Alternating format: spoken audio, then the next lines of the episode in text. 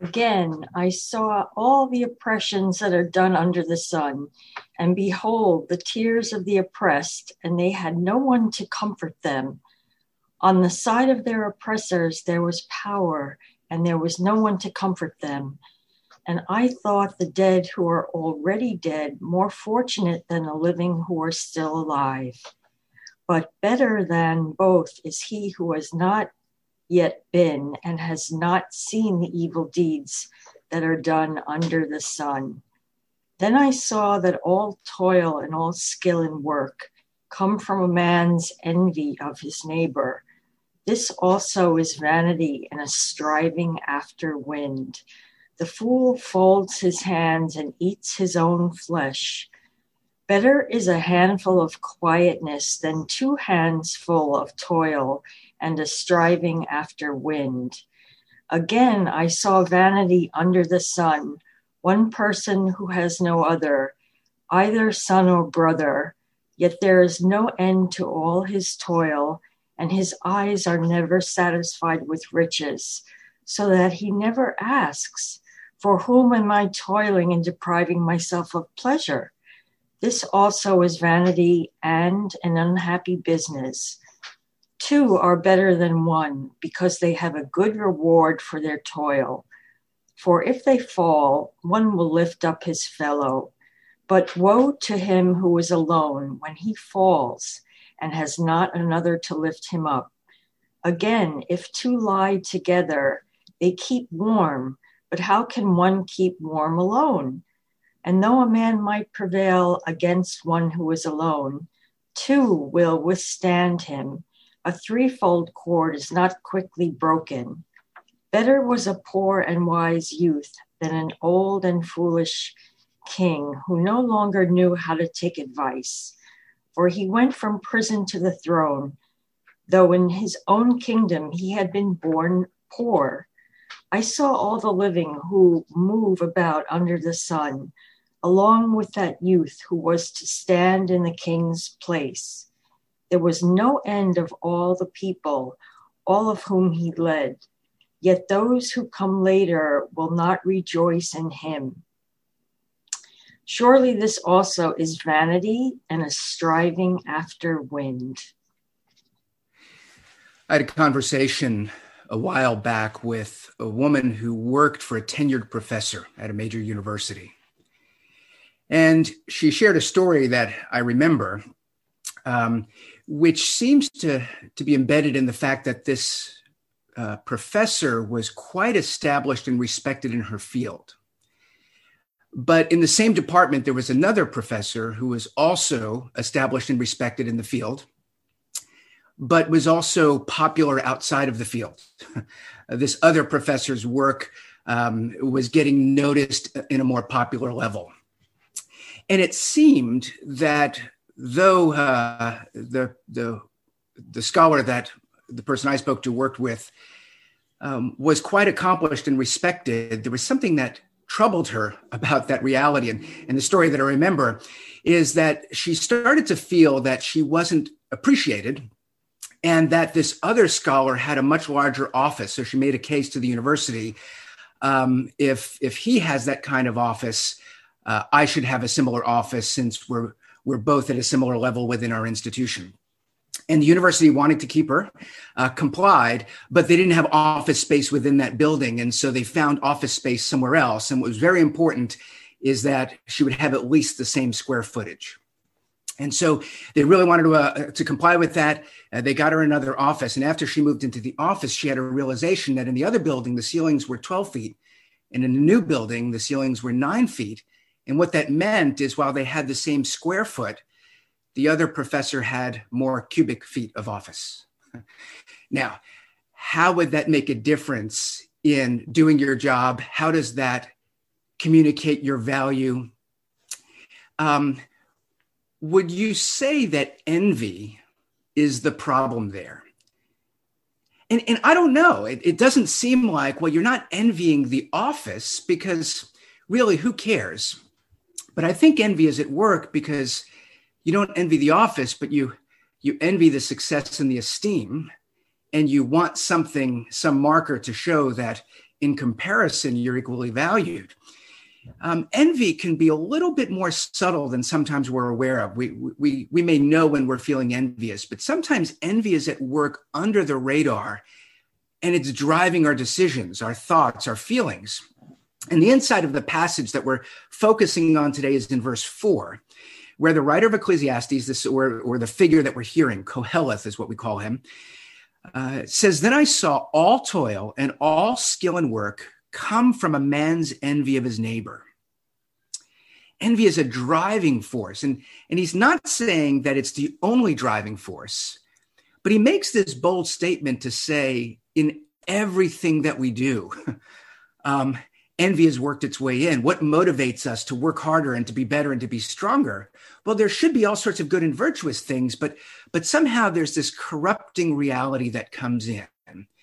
And what it does is it, it changes our experience and it affects the outcomes. And it's ruinous because envy turns us against others. It stirs dissatisfaction. It alienates.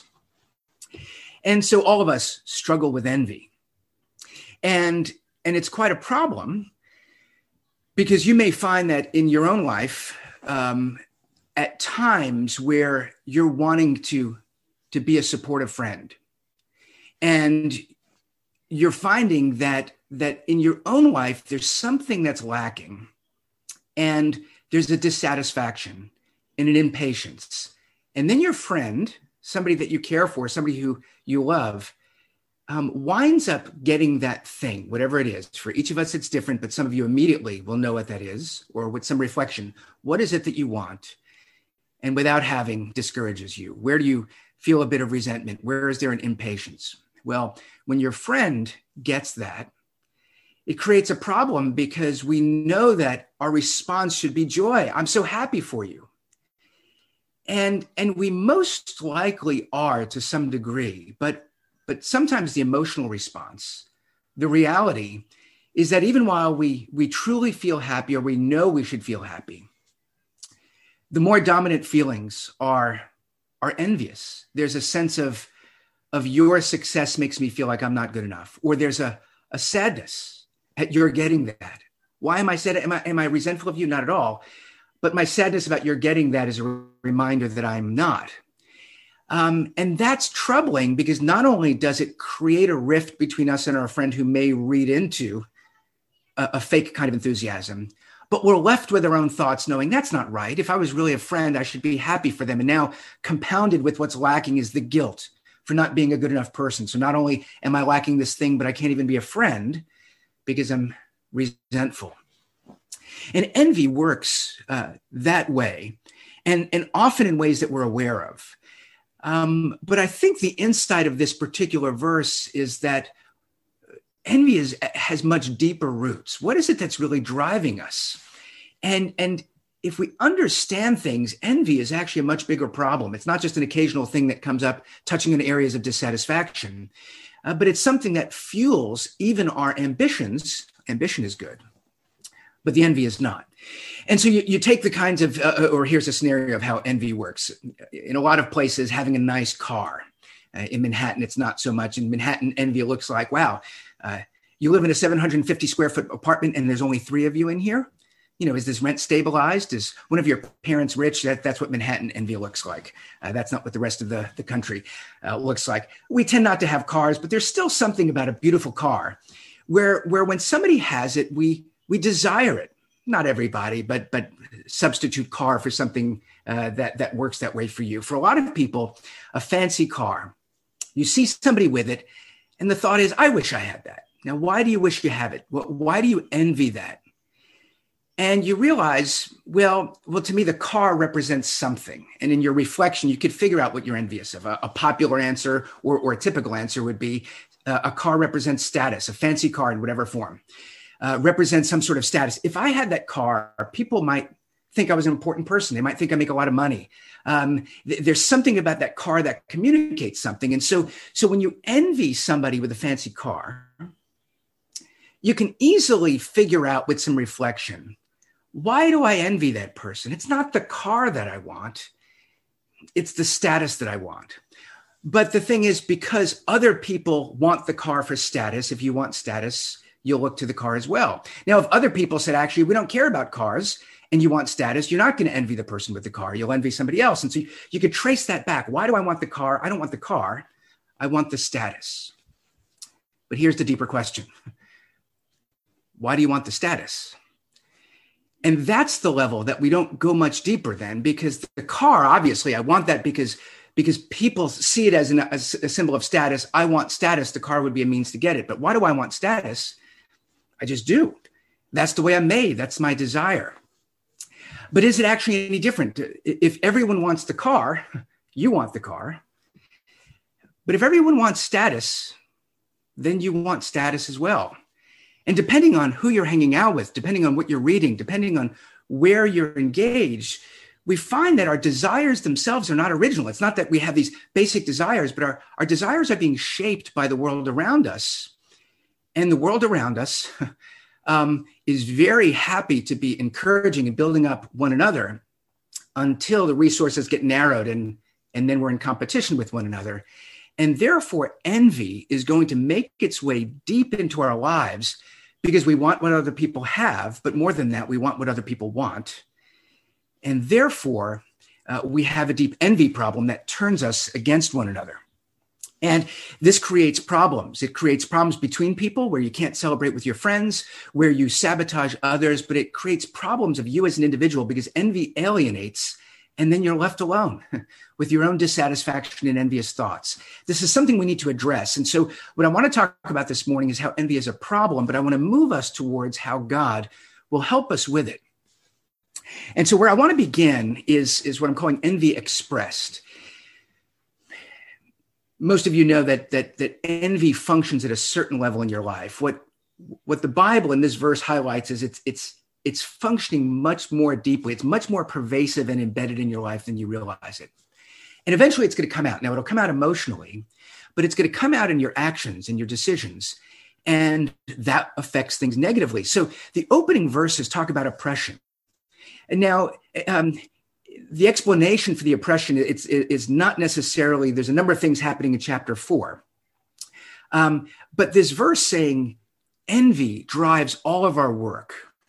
If you, if you share that assumption, then you can see how his discouragement in his observation of oppression, which comes up here and multiple times in this particular book, um, is a concern for, for how human beings in their envy turn against one another and therefore some people to to chase success as they define it uh, to accept, to excel or to deal with their resentments harm other people. And it's overwhelming for him. So in verse 1 he says i saw all the oppression all the oppressions that are done under the sun and behold the tears of the oppressed and they had no one to comfort them. On the side of their oppressors there was power and there was no one to comfort them. These days we talk a lot about power um, and yet, in our talking about it, what, what it really is is we all want it for ourselves. And so, in this in this picture of oppressed and oppressor, uh, this is a context that that we create over and over again. And and this this refrain, they had no one to comfort them. The oppressor, what did they have? Tears, and there's no one to comfort them, because the oppressed um, need to keep them in that position to hold on to their power. And where I grappled a little bit with with trying to make sense of this this particular verse this week, you know, there's the repeat, and there was no one to comfort them. And and you know, it doesn't say who the them is, but but you, you'd assume it's the oppressors. And there's something of a lament. You know, there was the on the oppressors had tears, and there was no one to comfort them, and on the uh, the oppressed, and on the side of the oppressor there was power, and there was no one to comfort them, the oppressed. Uh, that repetition feels like a lament. What I couldn't help but wondering this week, though, is, is in those parallels, uh, could you read this verse to say, on the one hand, there's the oppressed who have tears and there's no one to comfort them. But on the other side, there's the oppressor who has power and there's no one to comfort them. And I don't know that this, that Koheleth writing this meant that. It's, it's not clear to me who the them are, but, but I think that's true given what he says otherwise. That's, that's the trap of envy. We think if I have the power, I don't care if those without the power are suffering. What do they have? They have tears, and there's no one to comfort them. But if I have the power, I won't need anyone to comfort me. And you read through Ecclesiastes, and he's saying, But I'm seeing people that have success and they have pleasure and they have wealth. And, and if it's not meant in this verse, what he's saying in the book is, but there's no one to comfort them. They, they're chasing wind, there's no satisfaction. And this is the problem of envy. It creates a win lose situation where, where the winner also finds himself to be a loser. And it's that troubling perspective that plays itself out. So, so verses seven and eight are not about oppression, but it's the same envy that drives us. And so he says, I saw vanity under the sun, one person who has no other, neither son or brother, and yet there is no end to all his toil, and his eyes are never satisfied with riches, so that he never asks, For whom am I toiling and depriving myself of pleasure? This also is vanity in an unhappy business. He's reflecting on the unhappy business of humanity, and it's everywhere.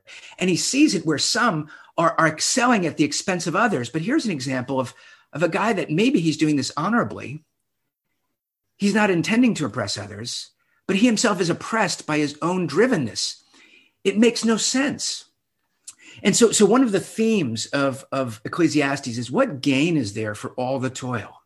What are you getting over time? And verse verses seven and eight talk about a person who doesn't have heirs. He doesn't need to provide for anyone. And so he's gaining, and it should be enough, but there's no satisfaction. There's no pleasure. There's something that makes him keep working harder the more he gets, even though it makes no sense. What is it? Well, he sees that that envy is driving everyone's toil.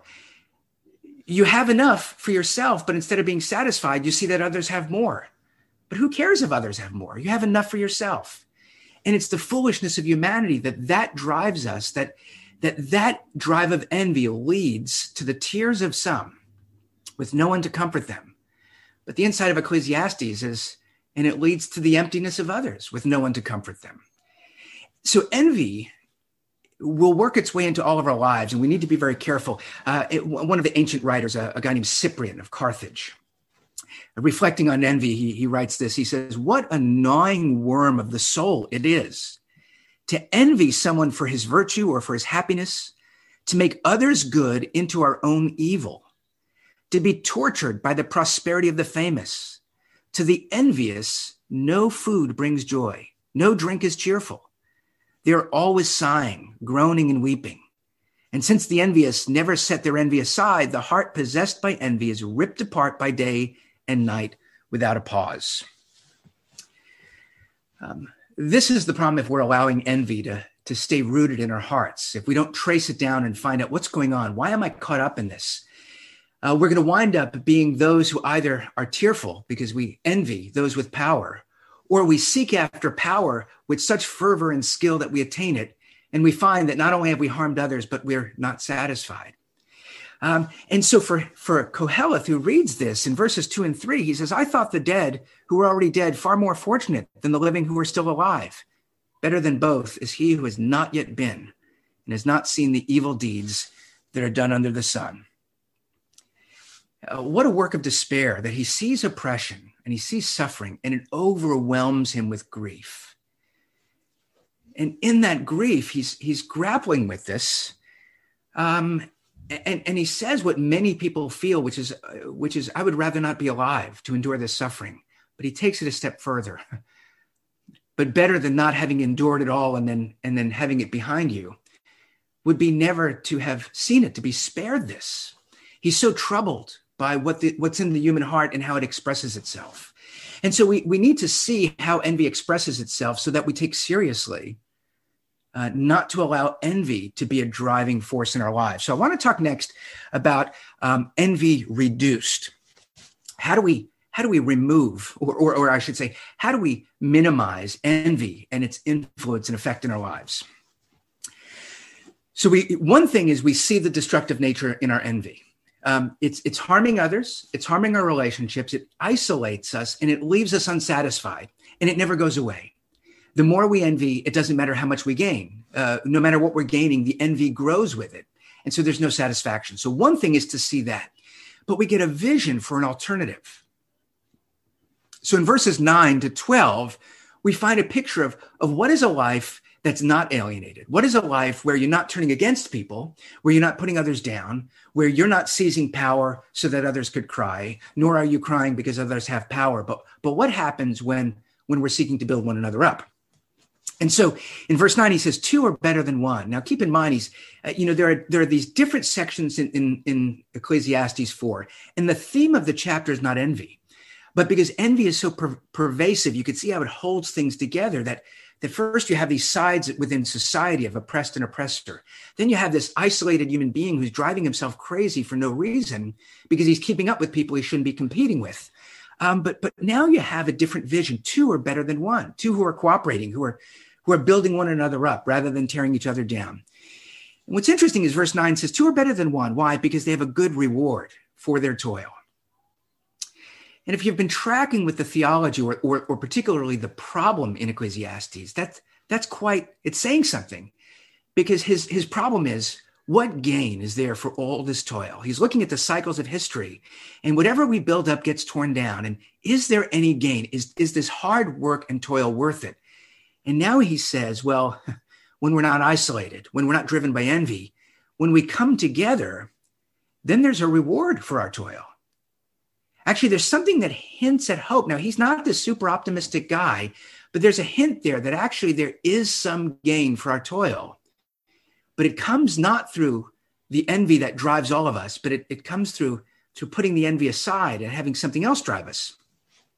So in verse 10, he gives a description of why the two are better. He says, if they fall, one will lift up his fellow.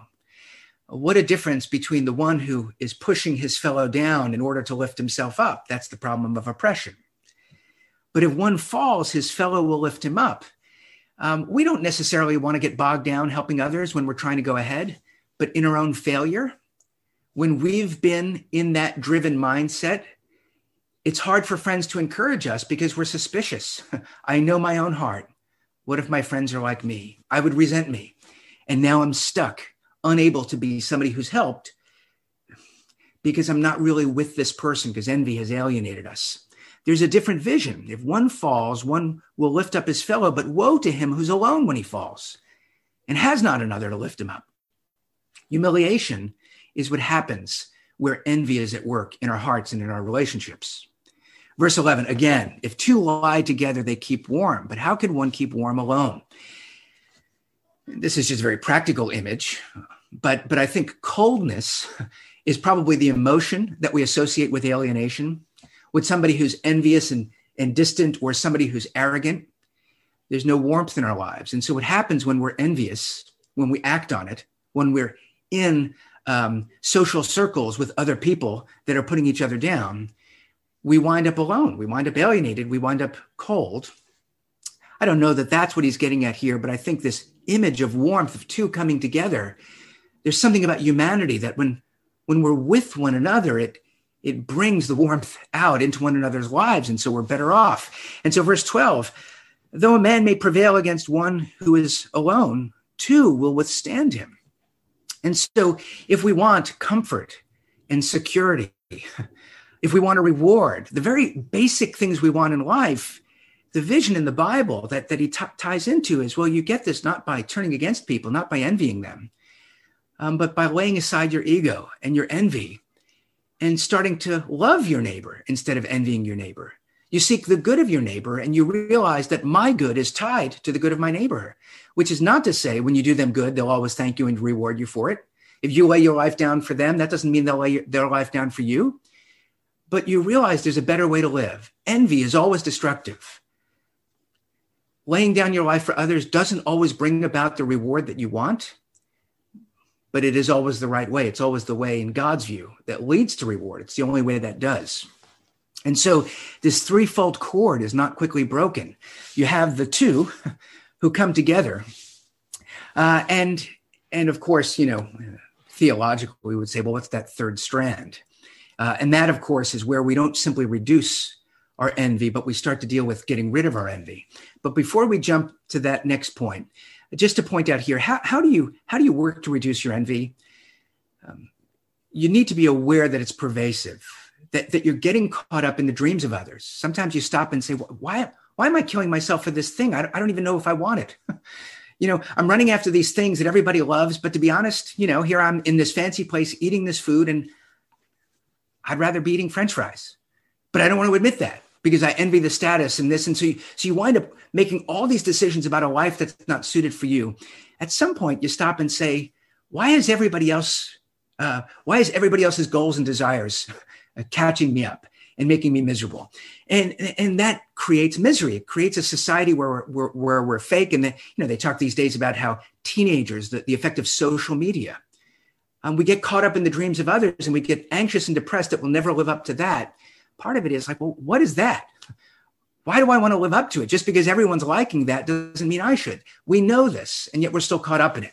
One thing is to realize it's destructive. The other thing is to have a vision for a better way, to say, you know what, I don't need to constantly put others down and I don't need to constantly be stuck feeling bad about myself, but I can move towards others. And if I live that way rather than out of envy, it will be better for me, it will be better for, for others, and I'll prevail. Um, so that's a better way. That, that removes it, but it's always a struggle. If there's any hope, uh, or it reduces it, I keep going ahead. If there's any hope in removing it, it's that third strand. Uh, so if one strand is you and the second strand is your neighbor, there's a third strand. And that's why the Bible says that, that when you understand God's ways, the fulfillment of all he wants is the love of God and the love of neighbor. And so don't envy your neighbor, love your neighbor, but don't envy God, love God. In a society, we have religious people who love God, but but wind up envying their neighbor. It's a secular society. We have people that love their neighbor, but wind up envying and rejecting God. It hangs together and we can't create space in our lives for for envy's roots to remain but but god can take them out so so that's the last thing i want to talk about how do we remove this envy how do we get the roots out obviously we need to be patient it's a lifelong of sanctification but what's offered to us is another way that we don't need to be stuck in this uh, cycle of the only thing motivating and driving us is to keep up with others to have their dreams become our dreams um, but there's a, a, reframing. And so this passage is helpful because it, it shows us the ways that we would normally go. And so if if my desire for what others desire is the problem, we think the, the solution is to have no desires. And so I could get rid of my envy, and I, if I could get rid of all my desire, then I will be out of this loop. But you'll also be out of the loop of being satisfied because human beings are supposed to desire things. We're just not supposed to desire them idolatrously we're not supposed to envy. And so verse five is helpful because there's this brief proverb the fool folds his hands and eats his own flesh. What happens to the person who wants nothing? Well, they just waste away. And so, so this problem with envy is it's not about competition or ambition or goals or hard work or any of these other things. Uh, Christians are to be invested in those things. We're to, to make the most of life, but we're not supposed to do so out of envy. And so, so to have no envy, but to have no drive is not good. Then we have nothing. So we fold our, our, our, our, hands and we're, you know, the picture is almost like you're too lazy to get up and go to the refrigerator and eat something. So you just eat your own flesh. That's not the alternative, but neither is the alternative. Verse six, better a handful of quietness than two handfuls of toil and a striving after wind. The word quietness there could also be translated rest. Better to have a handful of rest. And then think about the, the next verses of the one person who has no rest he has no enjoyment because he's look he has two handfuls of toil. He doesn't need two handfuls. He needs one. He doesn't have anybody else he needs to provide for, but he's filling the other hand. And what we've been reading in Ecclesiastes the last couple of chapters, in all of the despair, there are the occasional verses, but God gives joy. and you have two hands full of toil and God offers it, and you have nothing to take hold of it with. So this is saying better a handful of rest, of quietness. better to receive good from the Lord and then to be driven. And, and if you have enough, let other people have more. But don't sit back and do nothing and have nothing for yourself, but, but rest in the Lord and, and take what he gives you and then go and take what, what the world offers and, and be driven. But, but don't let it be envy that's driving you. So, so how do we get out of this? And so so, verse four, well, let's return to where we began. I saw all the toil and skill in work come from a man envy, man's envy of his neighbor. Now, I've been saying that um, that that we want to read Ecclesiastes in the context of the broader story of the Bible, so that that way we can make sense of where it's going and how how Jesus is the fulfillment of all the unanswered questions in Ecclesiastes. but also the trajectory from the beginning. And the whole Bible before it, preceding it, helps shape this story. But the opening chapters of Genesis, I think, are, are really there. Think about uh, uh um, what was alluded to earlier in the service as we heard the words, it's not good for man to be alone, Genesis 2. And here's a passage saying it's better. Two are better than one. You see those Genesis creation themes all over Ecclesiastes. Um, but what I've been saying is the story of Cain and Abel tends to be underplayed. Its significance in the Bible. People think it's it's just another story, and yet, and yet it has echoes of Adam and Eve and the serpent. And it's this cycle where the story of Cain and Abel keep playing itself over and over again. And if you've been with us, if not, if you read Genesis 4, um, uh, Eve becomes pregnant and she gives birth to a, a, a boy and she names him Cain, saying, I have gotten a son from, I've gotten a, a, man from the Lord. So she names him Cain. The word Cain sounds like the word gotten. And there's irony in naming him that because he becomes the one who goes and takes. and then she has another child, Abel, whose name she never uh, translates. Abel, we never hear about. Abel simply does good. And Cain, instead of seeing him and following his example, resents him, so he kills him. Cain envies Abel and so instead of aspiring to be like him, he aspires to tear him down. And we have the, the foundations of oppressive, oppression. One takes hold of power, and the other has the tears as his life wastes away. No name described, no words. Only God can hear him as God shows up and says, The blood of Abel has cried out. And so I'm, I'm, I'm going through this story again um, because verse four, then I saw all toil and skill come from a man's envy of his neighbor. The word envy in Hebrew is kina. Uh, it's the word Cain. Um, Eve names his son Cain, and this is a, a cognate word. Now, th- th- there's no hidden um, message here. There's no code. It's not some secret. I'm, I'm not saying the writer of Ecclesiastes is trying to, uh, in his mind, um, tell us something secret about the story of Cain and Abel. I'm saying the very thing that troubles him is the echoes of society that have played itself out in exactly the same pattern of Cain and Abel. And so he says, all toil and skill comes from man's Cain, man being a taker, an envier, somebody who tears down. This also is vanity. And what we've already said is the word vanity in Ecclesiastes is the word hevel. Uh, it's, it's absurdity, the mist. That's the name Abel. In this one verse, all skill comes from Cain. And this makes humanity like Abel. Again, that's not what the writer of Ecclesiastes may have intended to say, but you take the story and you take the troubles of Koheleth, and he finds himself saying, All I see is people like Cain rising to power, and all I see is good people being cut down and silenced. And it makes me wish that I'd never lived this miserable life. And so you follow the story of Genesis 4 and 5, and there's two genealogies. There's no genealogy for Abel.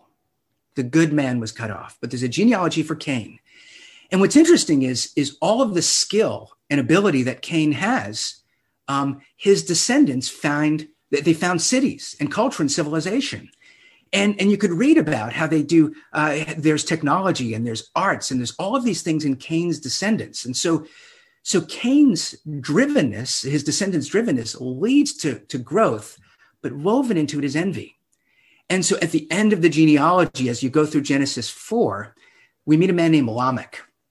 And Lamech is now showing he's going to have more power than even the others before him. He's going to be the king of kings.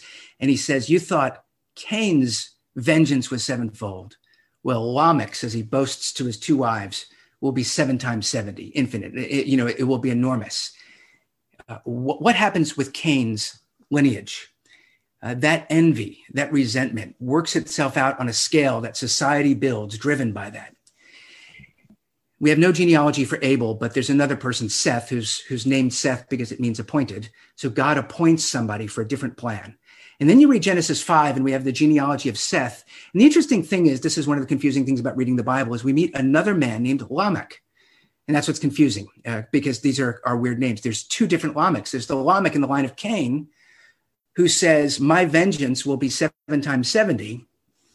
And then there's the Lamech in the line of Seth, who in his weariness names his son Noah, a name which means rest. And he names him that, he says, because maybe the Lord will give us rest from our toil. And that's the thing. God has appointed a plan, a different line. And the book of Genesis follows that line Seth, Noah, Abraham, Isaac, Jacob, all the way down of these people who are wearied in the world trying to do good. And they get caught up in their own envy uh, and their own troubles. And the story of Cain and Abel uh, play itself out even there. But then you get to a prophet like Isaiah, um, who says, because of this, God is going to do something. And, and at first, he's going to hand people over to their own foolishness. But then Isaiah 40 marks this new phase comfort my people. And then Isaiah 40 begins a section of Isaiah where he announces one day a servant will come and he will bring comfort by being the suffering servant who will suffer himself. And we know that this is Jesus. Um, and so, where the story plays out, let's go right to the end of, of Mark's gospel, Mark 15. You could actually read the very parallel story in Matthew 27. Here you have Jesus who comes and he announces that he's the one that fulfills the vision of Isaiah. And he shows God's comfort by, by healing the sick and casting out demons and coming among the poor and announcing good news. And, and you read through the Gospels, and, and there are these comments like, people marveled at his authority because he was not like the scribes and the Pharisees. They're seeing something authentic, they're seeing something real, they're seeing something that was, was prophesied. And, and we're supposed to read the Gospels where Jesus is presented as greater than anyone who's ever lived. And we're supposed to read them and, and say, Thank you, Lord, for providing something so great and wonderful. And yet, all four Gospels lead to that person's rejection. And here in Mark 15 9, uh, here's an incident where where this is about his trial before Pilate. Pilate answered the crowd, saying, Do you want me to release for you the king of the Jews? For he perceived that it was out of envy that the chief priests had delivered him up. But the chief priests stirred up the crowd to have him release for them Barabbas instead. And Pilate again said to them, Then what shall I do with the man you call king of the Jews? And they cried out, Crucify him. And Pilate said to them, Why? What evil has he done? They shouted all the more, Crucify him. So Pilate, wishing to satisfy the crowd, released for them Barabbas, and having scourged Jesus, he delivered him up to be crucified. That envious craving, what is the only way to satisfy it? Well, you got to give into it. These people are going to go crazy if Jesus is vindicated for being innocent, even though it's obvious to me. And so if one person has to die so that these resentful people who have envied him don't allow their envy to overwhelm this angry crowd, well, then let that happen. And we find that God had appointed one last injustice. Um, the one who, who promises to bring comfort is the one whose comfort was taken from him. The injustice that because he was envied, he was crucified. And it's that story. Um, there was no one to comfort the oppressed. And that's not true. Jesus comes and says, I will comfort you because you're not alienated and alone, but I will come in your midst. But, but to bring you comfort, I'm going to give up my own. And that's the gospel story. In verse 10, woe to him who is alone when he falls and has not another to lift him up. And that woe was cast upon Jesus.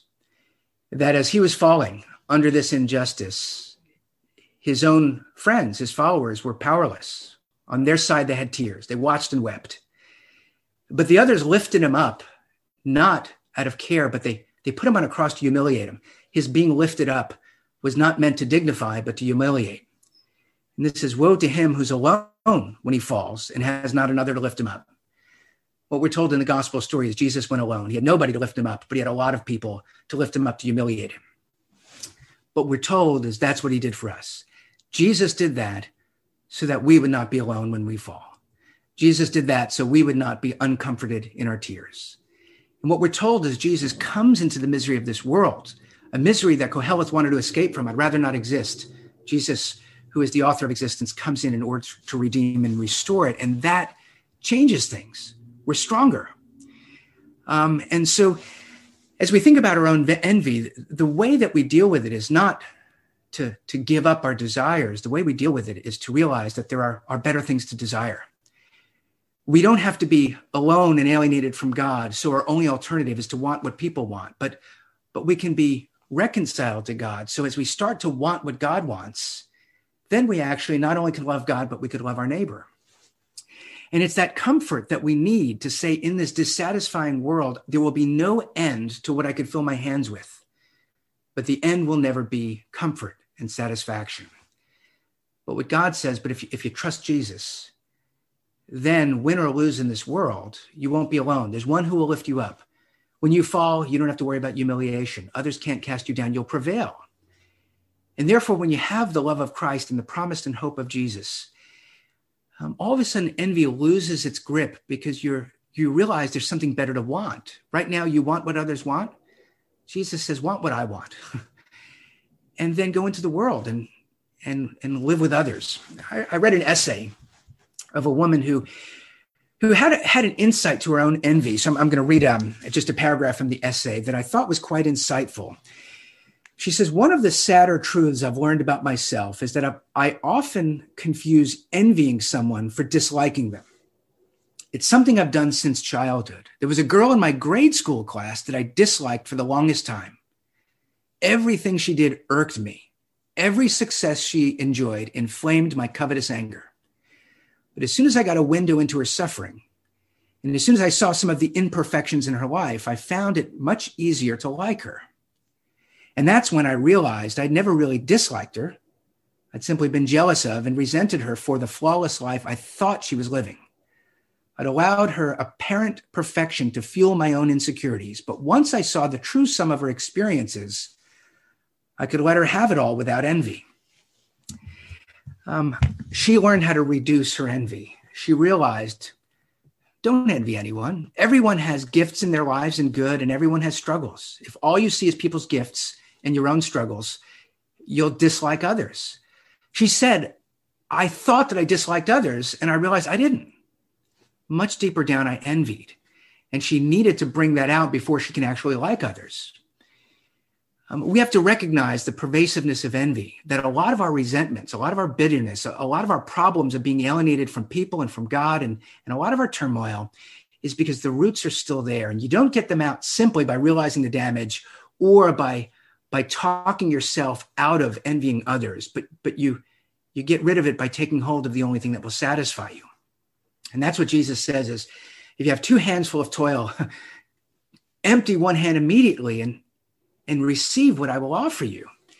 And when you have that, even as we struggle with our own envy, because we will, we could remove the roots by saying, But Lord, I, I will I will find comfort in you. I will be satisfied. I will trust I will live by faith, by sight, that the person who seems perfect is not.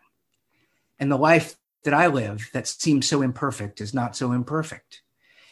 And it's only by faith in Christ that that will be fulfilled because he's the one who, who suffered for us and he's the one who will lift us up when we fall and he's the one who will warm us when we're cold and he's the one who will join us so that evil will not prevail against us. And so I want to encourage you to look to Jesus more than you look to other people, more than you find what are my own inherent and natural desires. You don't have inherent natural desires. Look to Jesus, find out what he loves, and commit to loving that, and you'll find renewed desires. But the last thing I want to say is as a church, as a community, um, we need to help one another in this, and we need to create a culture where Christ is preeminent. Because any other greatness will always rub us the wrong way, but the greatness of Christ always pulls us in and helps us aspire to better greatness. So if we're a Christ centered church that says we will always put the greatness of Jesus before one another, we're helping each other with our envy. And then where the honesty is, we still envy one another. Um, if we pray for one another and encourage one another, we're a community that prepares us to live in a city like New York, where everyone is caught up and driven by toil that doesn't satisfy. And we can be working on our own satisfaction so we could go out into the world and love our neighbors instead of resenting them. This is not easy, but but we can do it if together God is in our midst. And God is because he came to be with us. And so if he's with us, we'll prevail. And so don't don't be overwhelmed by envy this week. Uh, overwhelm yourself with the grace of Jesus Christ. Let me pray for us. Our Father, we don't even know what it is we want because we want such confusing things. We're dissatisfied, we're resentful, we're filled with bitterness. And yet you offer us good things. You announce good news. You promise us life. You yourself suffered for us. There's no greater love. And so, Lord, if you've loved us this way, why would we feel that our lives are lacking?